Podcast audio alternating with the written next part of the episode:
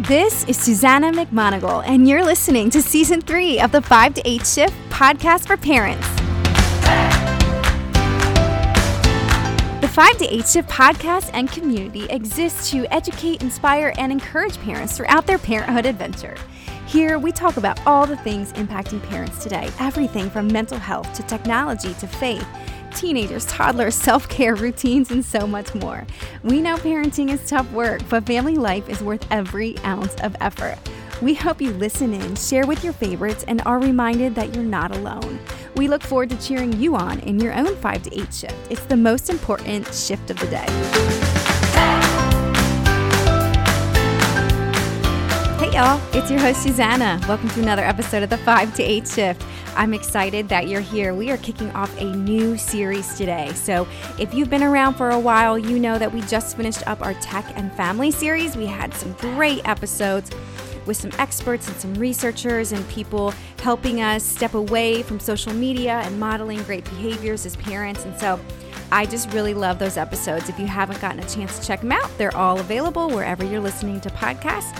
And today I'm kicking off a new series. Today I am kicking off the Adoptive and Foster Family series. And so, if you have been here a while, you know that two of our three children are adopted. Our son is four, and then our other son is two. And so we have been a part of the adoptive community for a while now.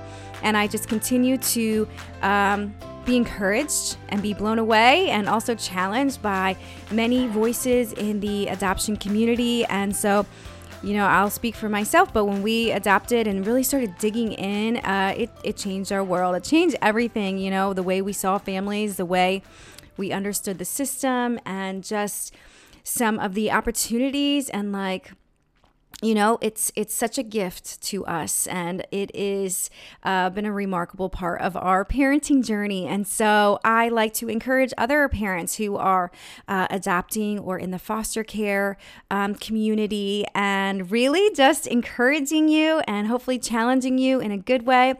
And if you are not an adoptive parent or a foster care um, caregiver i really hope you'll stick around because at the end of this conversation today we talk about how can I support a friend who's going through this process? How can I be a better neighbor or coach or teacher to maybe a child who is uh, in a foster family or in an adoptive family? And so there is some great information for you guys here too. So obviously, this is near and dear to my heart, and I am so thrilled to be releasing this today.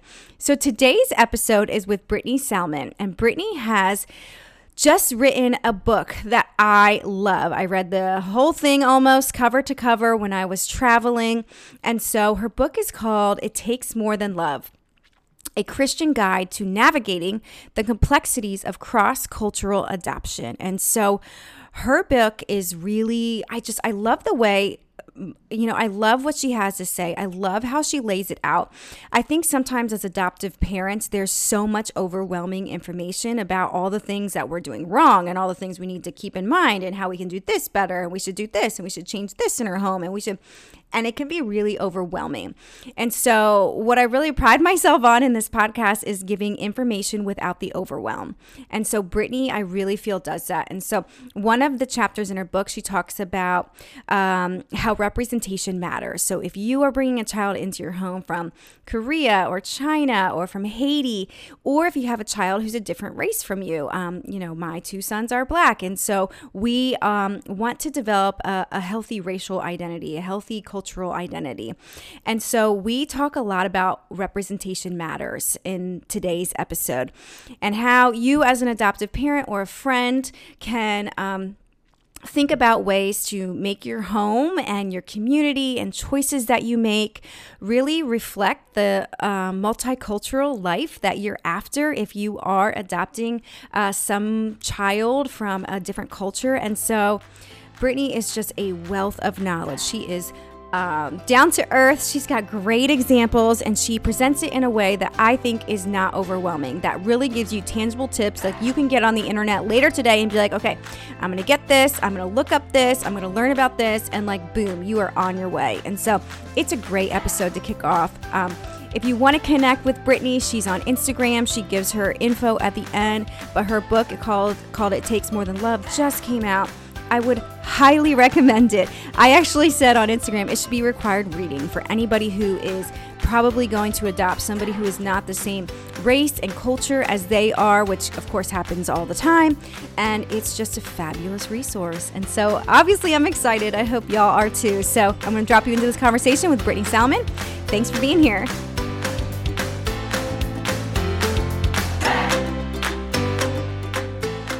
Everybody. Welcome to another episode of the 5 to 8 shift with Susannah. I am thrilled to have a great guest with you guys today. I have Brittany Salmon. Salmon? Yes, right. Yeah, Brittany Salmon. okay, it. thank you. Uh, who has recently released a book called It Takes More Than Love. And I am just so thrilled to have her share some insight today. And so, Brittany, I'm going to start. So, I'm doing a rapid fire introduction to kick off okay. season three. Okay. Number one, where did you grow up? I grew up in Western Kentucky. Okay. All right. Now, where do you live now? I live in Wilmington, North Carolina. Okay. And you, how long were you in Texas? Because you were just in Texas for a bit. Yes. So I um, lived in Texas for six years, and we just moved to Wilmington like a, like a month and a half ago. Okay. So we're, we're new. We're fresh. Okay. Were you in Wilmington previously? So my husband grew up about 30 minutes outside of Wilmington, okay. um, but we actually lived in Raleigh, North Carolina for, I did for almost 10 years. And okay. I think the first seven years of our marriage. Okay. All right. So you're bouncing around a little bit. Yes. okay. Uh, number three, what is one of your favorite foods or restaurants? Okay. My favorite food by far is Tex Mex. I mean, just absolutely Tex Mex. Love fajitas, love queso, love the rice. I mean, I love Tex Mex. Unfortunately, I'm now in North Carolina, so I'm not getting it as much yeah, as I was. I know. You're going to have to go years. on the hunt. You're going to have to go down some back roads and find some good stuff. I am. Okay. All right. Yeah. I hardly ever meet a queso I don't like. Yeah, absolutely. Absolutely. Okay. If you could only have one for the next year, would it be movies or music? Music. Easy one for you? Easy. okay. Down. All right. I like it. And then the last question here to kick us off is you're speaking to us today about your book, but also some advice for adoptive parents and, um, you know, being an adoptive parent cross culturally from a Christian perspective. When did this start to become something that you wanted to write about? Like, did you have like an aha moment, or was this something that was kind of bubbling over time and you were like, I've got to explore this more? Yeah, that's a that's a great question. It's kind of complex because it's not it's kind of both and. Okay. Um, I've been writing on faith and family and adoption um, for other sources, articles and things for probably I don't know a long time, a very long time, probably 10 years. And okay. um, that's kind of what opened the door to write this book. But I had a friend, um, well, she was an acquaintance, and I had worked with her on some articles for an organization. And um, she eventually moved to Moody Publishers as an acquisitions editor. Ah. And when she moved there, she said, Brittany, I have this book idea. I've watched you live this life. I've I've read your work when you're talking about race as a white parent and um, I think you should write this book on transracial adoption. And so um, uh, she asked me that smack in the middle of 2020. Um, oh, right in the fun. middle. Yeah, I know. Right, it was actually late spring of 2020. So COVID, um, the pandemic had been around for a month or two, and I remember thinking, um, now's not a great time. I've got all my, I've got all my children home. This is actually a Um, horrible time. This is a horrible time. Um, this topic is super complex, and the way the world is right now, um, I didn't really want to stick my neck out and and do this and tackle this. Um, and so initially, I was like, "This is a great idea. Somebody should write this book. I think your idea is phenomenal, and I love to write." Um, but let me pray about it. And really, I only prayed about it for like a night or two. oh wow. And um, I called one friend, and um, he's an African American. We went to college together. We went to seminary together, and um, it was it happened to be, I think, the week after George Floyd um, passed away. And I said, "Hey, I have this opportunity," and he said, "Brittany." He's like, I cannot tell you right now how my email inbox is full yeah. of white brothers and sisters in Christ saying, What can I do to help? What can I do to help? What can I do to help? And here you are emailing me um, with this opportunity saying, ah, is this a good idea? Do you do you think, I mean, really am i going to get am i going to get attacked for this? He's like honestly i'm tired of white people caring whether or not they're going to get attacked. The work just needs to be done. Mm. and i was like ouch. Yeah. But, but, valid very valid. And so um my husband and i prayed about it we talked about it and i said yes and we just started nose diving into this topic and um researching but a lot of it's stuff that we already we've already lived out it's, yeah. it's things that we've already studied it's things that we've already talked about and wrestled with and worked and so it, it was a natural it was a natural process to write about it um, because it's a life that we've been living yeah yeah yeah oh thank you for sharing that you know i i can say so my my kids are um, black kids and george floyd the that situation changed my life you know and it changed a lot of people's life but i had a horrifying gut check about where i exist on being part of the solution and doing better, you know, and you yeah. in your book you talk about Maya Angelou's of course famous quote and that I mean I I changed everything. We we watched things we never would have watched. I started following and listening to people like and I went out and found them very intentionally. Yeah. And um just really a conviction. A conviction yeah. that you know, um I hope is better for my kids, you know, and a lot of the things that you've written about, um, I think are along those lines. And so, one thing I want to say before we get started here if somebody doesn't know what transracial adoption is, can you define that for us? Sure. So, my book, we call it cross cultural adoption. And, um, but I use that, that phrase because we want to really incorporate when we're talking about adoption um, transracial adoption, which is when um, one ethnicity, for example, my husband and I are white. We have adopted, um, well, two of our kids are biological, so they're white. And then two of our kids, one is black and one is Puerto Rican and Native American. And so we've, we've adopted children of different ethnicities than ours. Um, transcultural adoption, it can be and often is a transracial adoption. Yeah. So um, if you adopt a, if I'm, again, I'm white, and if I adopt a child from, let's say Kenya, um, I'd be adopting a child who's black, more most most likely black.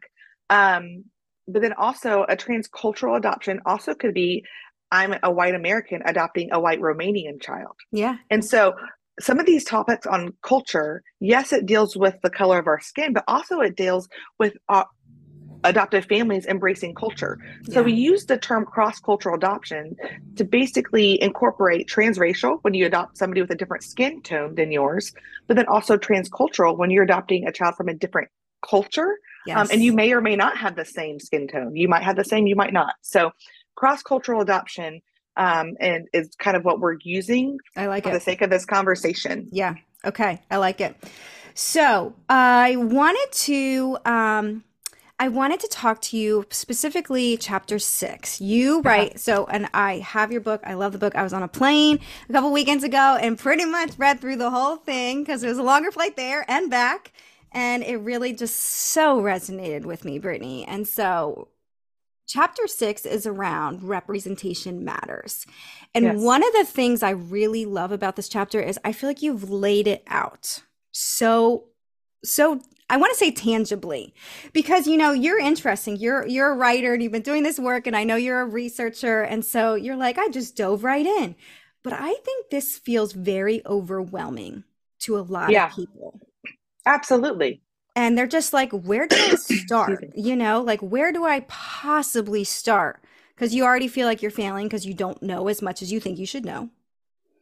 And so um talk to me a little bit about, you know, one of the quotes you have it says we cannot give our kids a cultural heritage that isn't our own tell me about that well i think uh, to, to what you said right there i want to say when we first started our adoption journey we were in that same boat and we felt ill-equipped Yep. Um, we felt ashamed of not yes. knowing what we didn't know. Yep. Um, we wanted to start, but we didn't know where to start and I, I scoured i mean like i scoured the internet our libraries for books and articles and things.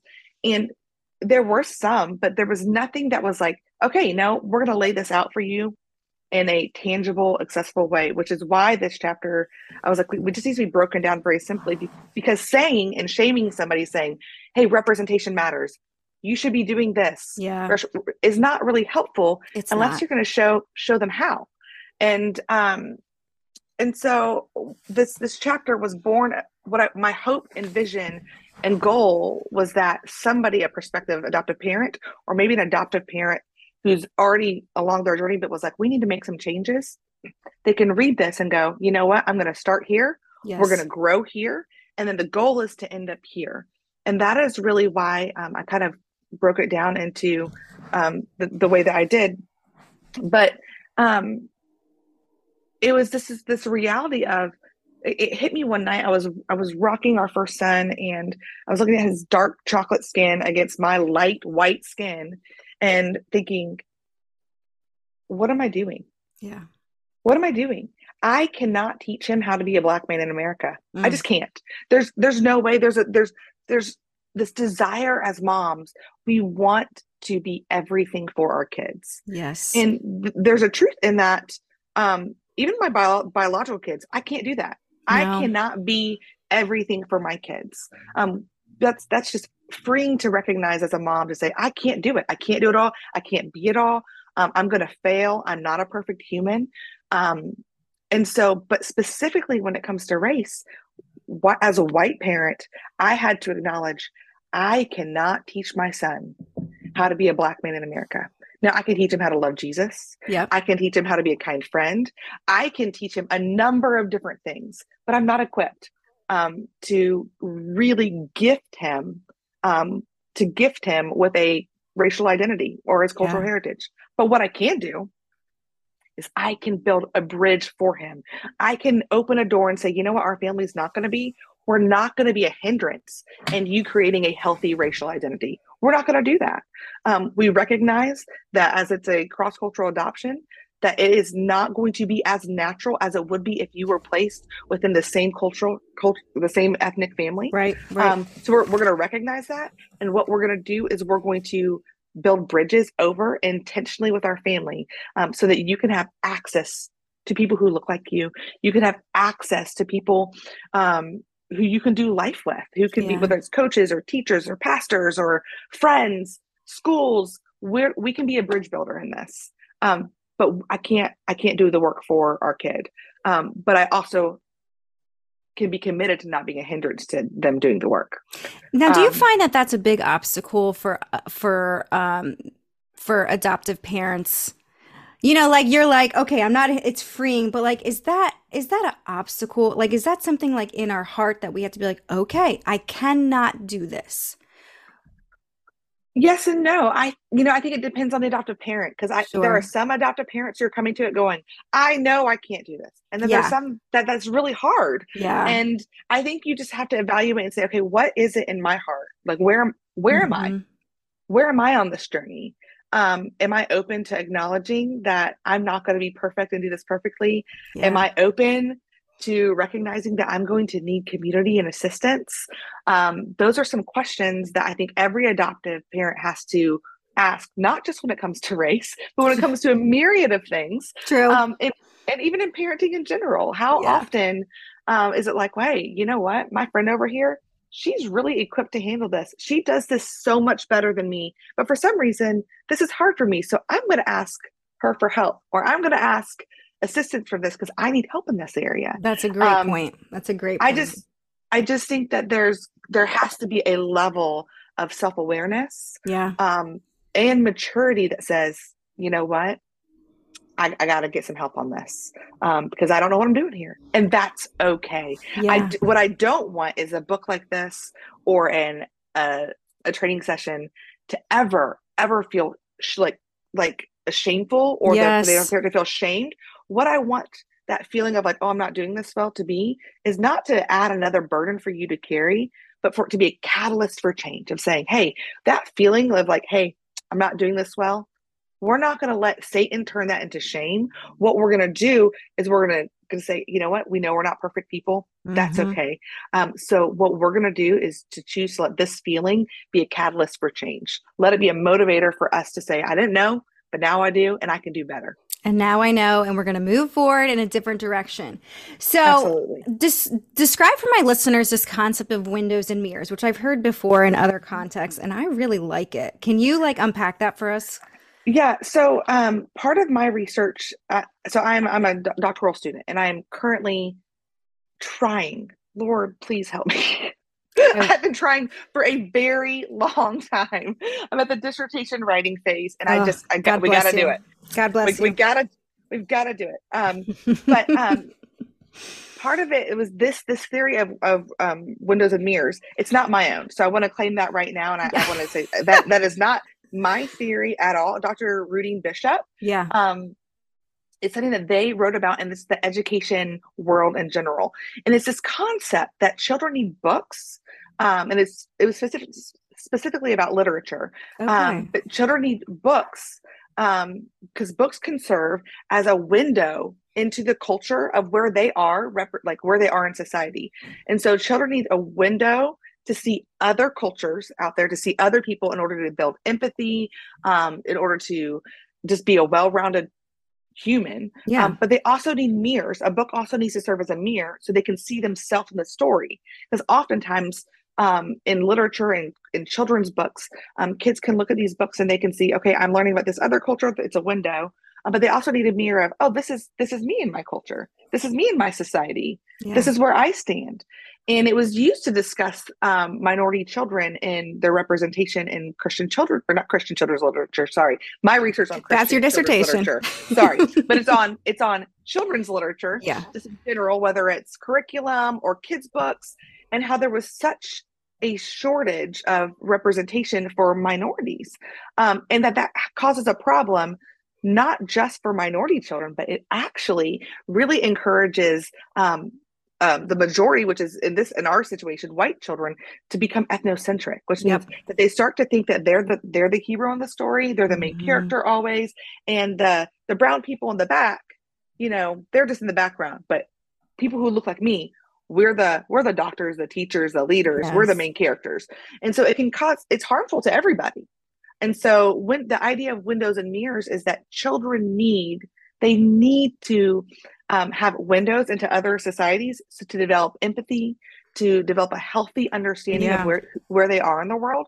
But they also need a mirror. They need to see themselves in the story too, um, in order to know, like, to see themselves like who who am I in the story? Yeah. They need to be the leader. They need to be the teacher, the doctor, the main character, um, and it, everyone kind of needs to take turns in that area. And so that's the whole concept of representation yes. and that it matters is, is was kind of based on that educational theory yeah and i don't know if you were writing about it in this chapter or somebody else or somewhere else in your book but you were talking about like having your adoptive kids no other adoptive kids like beyond yes. you know mm-hmm. beyond the culture piece but like hey i'm not the only person adopted in my community like there are other and and i really like that that resonated with me too I think that's really important for adoptive families. And it was something, honestly, that I didn't think of. That was one of the things I didn't think about mm. beforehand.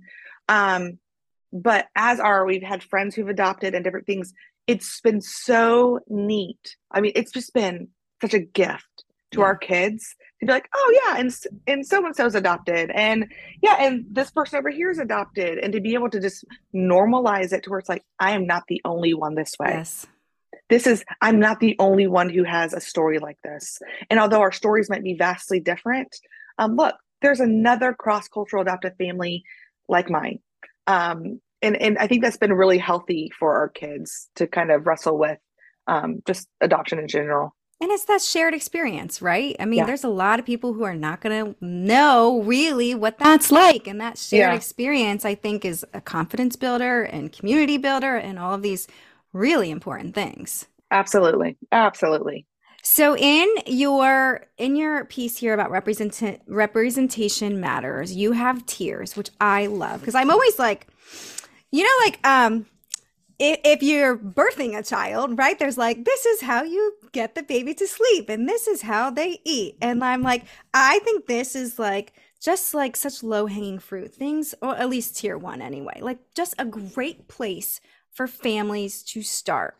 So if you don't, if you're cool with it, I would love to just kind of unpack these three. If there's a potential or prospective adoptive family listening, and I know there's actually lots because they reach out to me and I, I love hearing from them. But like, tell me about tier one. What is like our first spot we can start if you're like, okay, I can do better, and here's where I'm going to start. Absolutely. So the first tier, um, the first tier is called uh, it's representation in your artifacts. Yes. And the culture inside your home. Which artifacts is just your stuff, your things inside your home. Um, so I tell the story about um, often when I talk about this, our first Christmas. Our first Christmas after we adopted, um, I'm putting up my Christmas decorations and I'm looking around and I'm like, all right, there's a white nativity set. There's like all, all I see is like white angels on our Christmas tree. Yeah.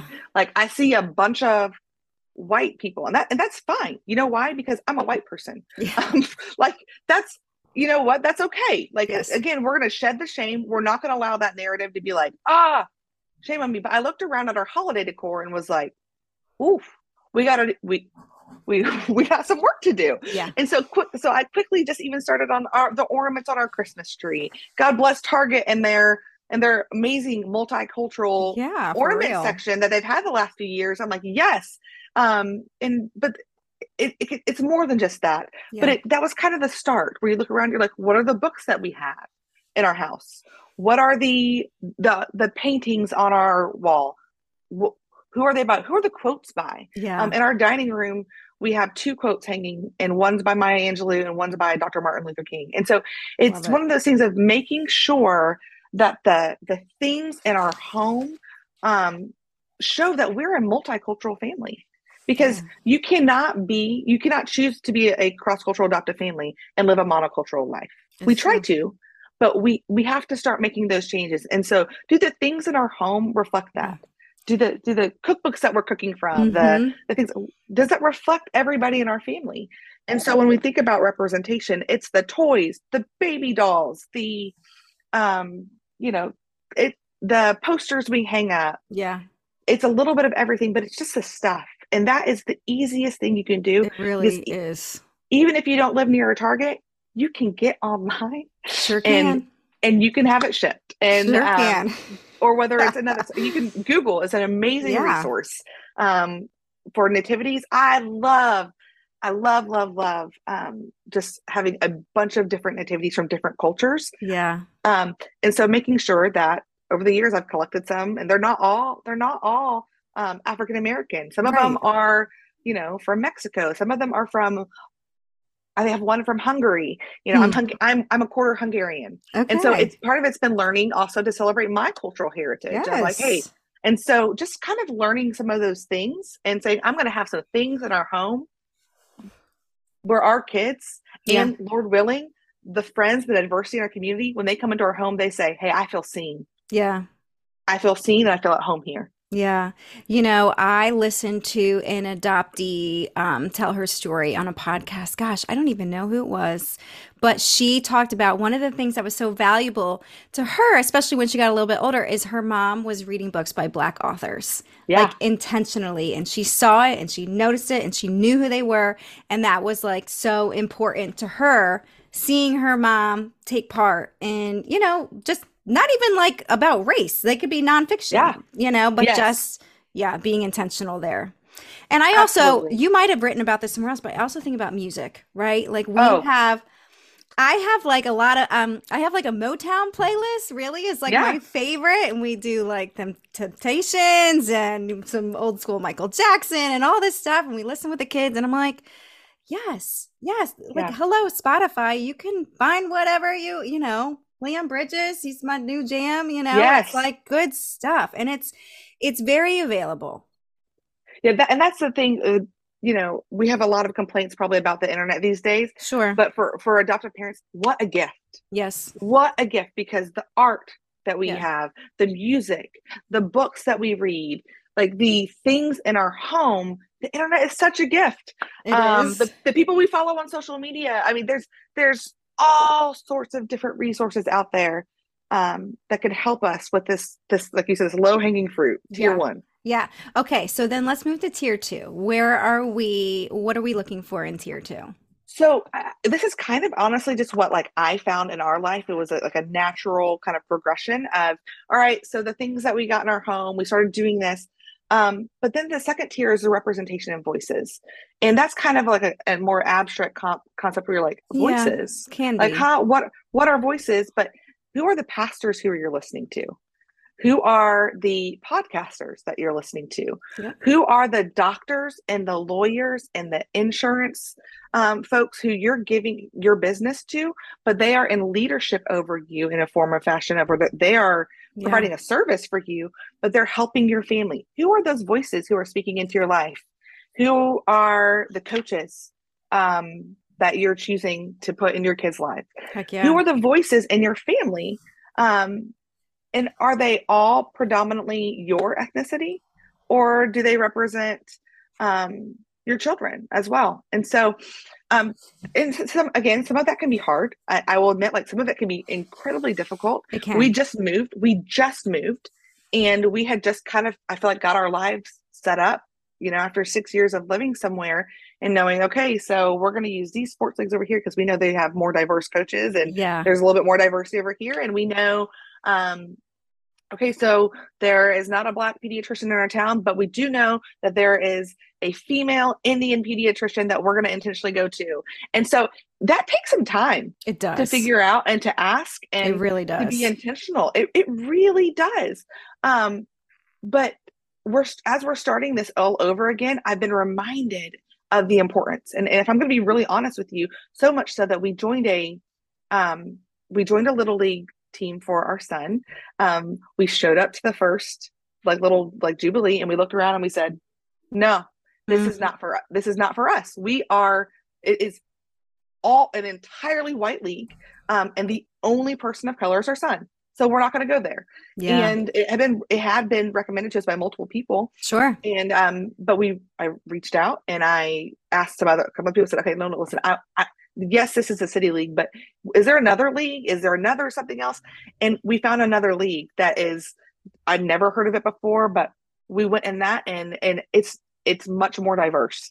Um and so I, I think that we we live this out and it is not always easy. We lost our sign up fee it, it's costly yeah, sometimes. It can we, be. It it can be costly sometimes, and that and sometimes you you might be in a position where okay, I can't do that this time, but you make note and you finish the season, and next time you go somewhere else. Yes. And so, um, I do think that that being intentional with the voices that we're listening to, um, not just our kids. Yeah.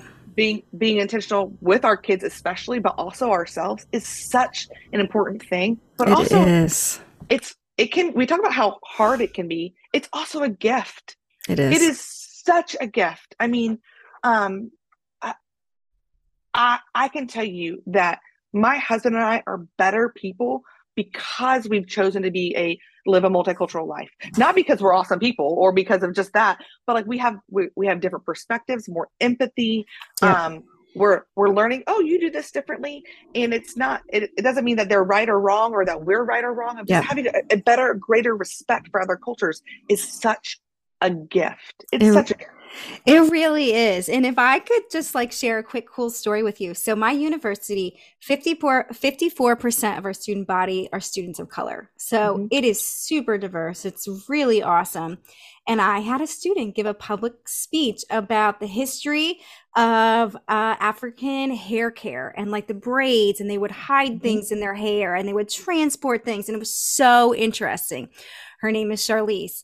And then she did something else about hair. And I was like, Charlize, can we have a Zoom? And can you please give me all your best hair tips? And she was like, absolutely, you know? And she just, and I was like, this is a voice that uh-huh. I am, you know, and hello, she's 19 years old, right? Yeah. She's like half my age. And I'm like, I am so grateful that you are willing to spend time with me to teach me, you know, these tricks of the trade and some cool, you know, because she would like, she's like, it's my specialty. It's my mom's specialty. You know, yeah. it's a family thing.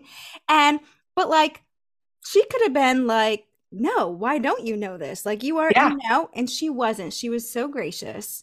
But it is, I am better for that. No question. Yes, absolutely. And I, I do think uh, on some level, um, there is this pride again mm-hmm. there's this level of pride as a parent where like you want to be able to do it all. You want to be able to, to know it all. Like you want to be able to like no i just naturally know how to take care of my kids hair. Yeah. Like, no we we all have to learn. We all have to learn um and and of course those sort of things are so important and valuable um, whether it's hair care or spiritual health yes. whether it's being you know coaching t-ball or um, just having a mentor but making sure that that we are preferably you know especially as a pandemic thing is it in person having relationships and listening to voices but even if you're in a season where you can't or you're in maybe an area of the country where like i live in a predominantly white rural yes. area where this is just not an option for me um a maybe travel to your closest city for specialists Absolutely. and to make those trips to make them important Great but also idea. the internet um but also the internet uh which like you said ask somebody for a zoom meeting yeah. um listen to the podcast listen say you know we go to an all white church but um our one of our our things as a family on wednesday night we watch this this church service from this other church, yeah. you know, in a city nearby where you can still maybe go visit, yeah, um, on special occasions, but um, that like you you're intentionally listening and learning and yes. and and going, all right, I, we have this this this other voice in our head that we're the spiritual voice that we're submitting to. Yeah, Oh my gosh, yes. And so tier three, you know, one step up, maybe a little more uh, intention, a little bit a little bit more. Tell me about the third one, the community piece of it. Tier three is community. It's your people. It's you know. People. Um, I think once you do tier one, you've got the your stuff. You're kind of like, all right, we're tiptoeing into this, and you're mm-hmm. all in. And mm-hmm. then you kind of graduate to tier two, where you're listening. Um, maybe you're you're kind of seeking out the beginnings of community. Yeah. Um, tier three is actual relationships. Yeah, it's the people who you're you're eating with, going out to eat with. Um, it's the it's it's the again the coaches and things like that but it's the relationships yeah um it's the when you have a birthday party for your kids and you, you look around who's there mm. Who are those people what do they look like yep um and i i think that that that um community can be a hard piece just in general right now i think yeah. there's a lot of people struggling just struggling for um community but again you cannot be a cross cultural adoptive family and live a monocultural life. And you so, can't. is your community monocultural or is it multicultural? And what changes do you need to make in order to make that happen? Is it schools? Is it neighborhoods? Is it not? not every, and, and not everyone can move, and I completely understand that. Yeah. And so that might be something like, actually, we can't do that now. But I know a lot of adoptive families who've said, actually, we're going to be intentional about this. We're going to move. Wow. Um, and and that's a big again that is a huge. big huge thing and i think you have to know your neighborhood and know where you're at and that I'm, I, it's a personal decision but for us we moved we moved to um, wilmington north carolina and we said specifically i went online and i looked at all the elementary schools. I looked at all of their demographics. Love it. Um, and i said and i was like okay so these are the schools where all of our kids would be represented fairly. Um, and so we want to live in these pockets in these certain areas. And just like you choose a lot of people choose based on like best school for adoptive family i think you choose the best school for your family yeah. which is one where they're represented. And um and so you we have a lot more choice than we like to acknowledge and even if you forget moving um you choose where you spend your time you choose where what businesses we support. We Absolutely. choose what church what churches we attend, what extracurriculars we're involved in. Yeah. Um, you get to choose what dance studio your your kids are, you know, going to. It, you get to choose all of that. Who's teaching your kids music lessons? Um, these are all choices that we make, and um, a lot of times I found in our lives, the people who were, you know, being soccer moms with or um, doing this event with, those people become friends. And it, all it takes is a, hey, you want to come over for dinner?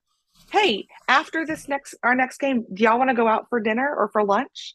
Um, or hey, would you like to go get coffee sometime? Yeah, it just takes an, an ask, and and sometimes we'll be told no. Sometimes it's a um. Sometimes you're like, actually, that's a dud. We didn't really click. But yeah. you start you start clicking with people, and you're just slowly making friends. And I just think it's so important that the yeah. people in our community who we're doing life with, um, that our kids have access to people mm-hmm. who look mm-hmm. like them. Um, because when one of our kids experiences racism at school and I give them an answer, it, it's going to be the best answer I can do based on how much I've learned and listened. But how much greater of a gift is it to say, hey, Jude, I want you to go talk to Pastor Chris. Um, and Pastor Chris sits him down and says, Man, that happened to me too. Yeah.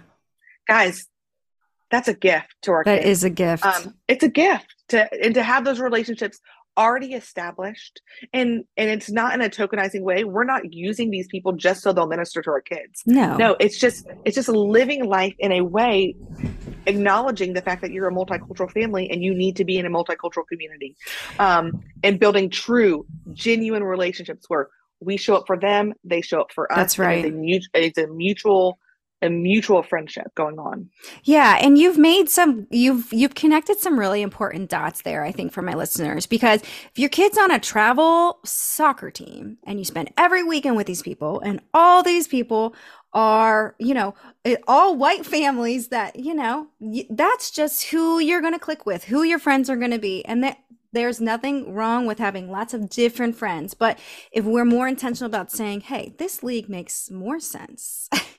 then I feel like then like you said, let's have lunch. What you would say after any soccer game, right? But you're putting yourself in position to make choices that are I like what you said best for your family.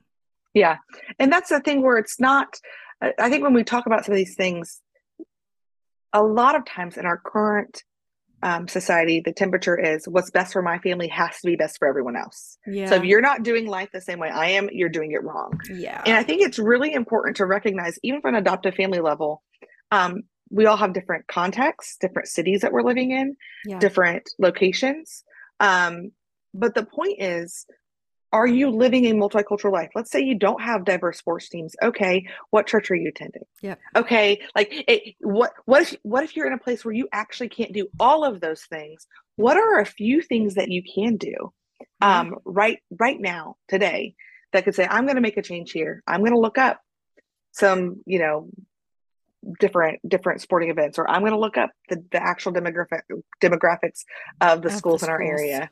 I'm going to i'm going to look up these things. I'm going to ask these questions and it is so uncomfortable um when you're having those conversations with people who are not ready to have them. I i, Oh, yeah. I, call, I called multiple schools saying hey what's your demographic? Hey what's what is your demographics here? We're a cross-cultural adoptive family. We want to do that. And I, sometimes you're going to be met with well it shouldn't matter. Mhm. and and that and that's okay um we have to be prepared for not everybody to understand where we're coming from as adoptive families whether we're talking about trauma whether we're talking about race whether we're talking about open adoption or closed adoption. We have to be okay with some discomfort um but we all can take steps in really developing a community.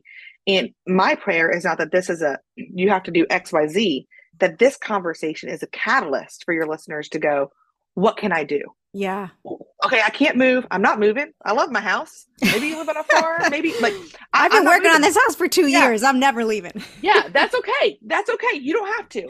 Um, but what can you do today? And I want there to be some freedom and some some creativity. And what can I do? What Yeah. what? How can I do this? Yeah.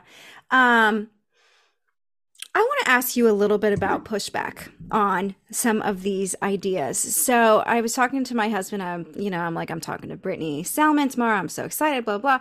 And I said, if somebody brought this book to us a year before we brought, uh, you know, a child into our home, would we get it like we get it now? And we both, we both humbly, you know, try to shed the shame, but humbly agreed we probably would not have the same response. Um, are you hearing those stories? Like, what do you get a lot of pushback from this message? You know, I know you have said on other podcasts, like you just weren't sure how it would be received. So, so tell me about that. Like, yeah, tell me about that. You know, um, I think 99% of people have been so gracious, Mm. even with pushback. Um, 99% of people have been super gracious with it.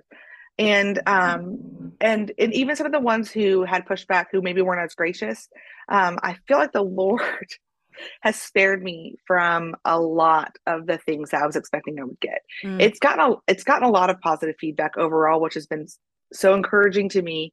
Um, because I really do actually I think the adoptive community is ready. Um, yeah. I think they're ready. I think uh, not everyone is, and not everyone is going to be, but I think there's a lot of adoptive. I think there's a lot more adoptive families out there who are ready for this message than even I suspected I think uh, when I was writing it. I think Um, that's true. And I, because the amount of feedback I've gotten has been predominantly, I wouldn't have been ready for this five years ago. Um, but I'm so grateful for it now. And I think when people get into the adoption season, um, most people are, and, and the people who have been um, most have pushed against this the most aren't people who are in the beginnings of their journey, but they're people who um, maybe mm. have adopted children and they're out of the nest now. Oh, okay. And um, maybe they have some serious regret. And mm. I, I think, and and it's more like, nope, you don't have to, you don't have to do this way. Um, and so I, there's been a lot of grace for that because I'm thinking, you know what? If I was, if I got a book, yeah, ten years too late, ten years too late, I'd be pretty angry too. Yeah. Um, and and the anger has to go somewhere, and I, you know, that's fine. Um, but most of the feedback, most of it has been great, um, and most of it, I really do think it shocked me because I was prepared to get kind of shot at from both sides. Yeah. Um, from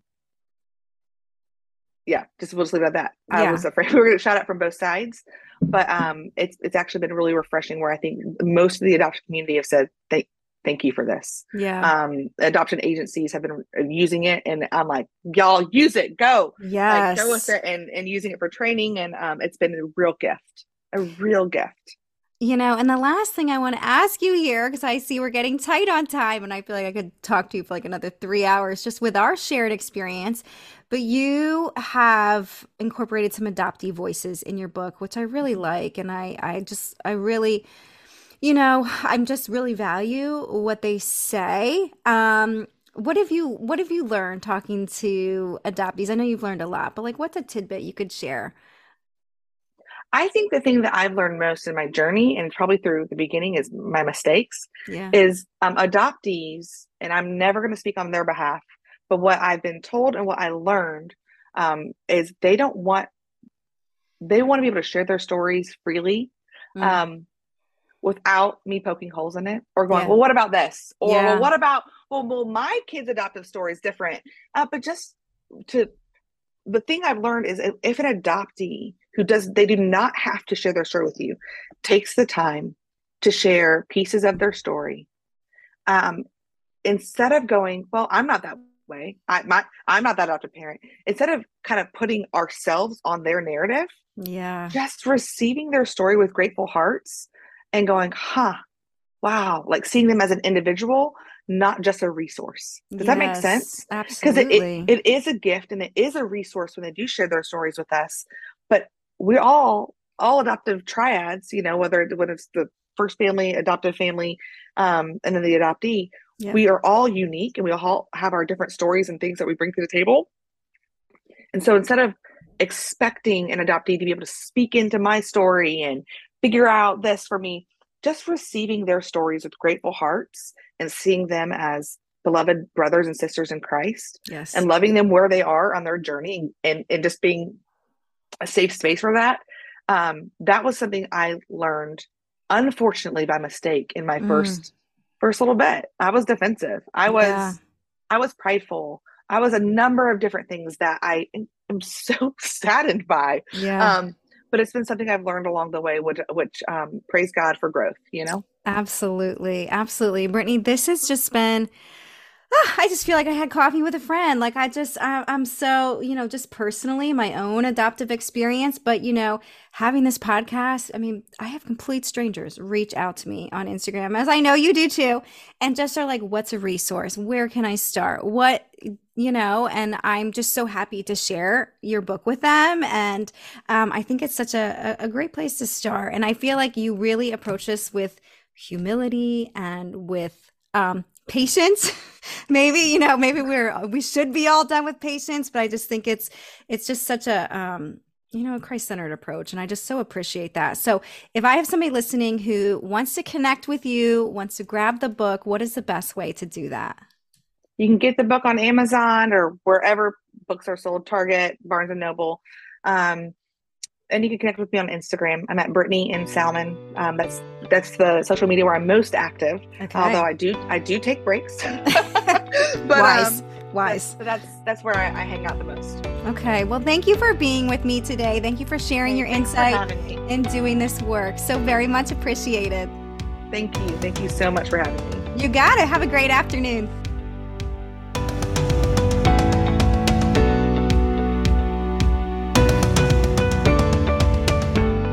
Thanks for listening in today. If you enjoyed this episode, don't forget to rate and review us wherever you're listening to this podcast. Be sure to share with us on Instagram what you liked most about the episode by tagging me at susannah.mcmonagle.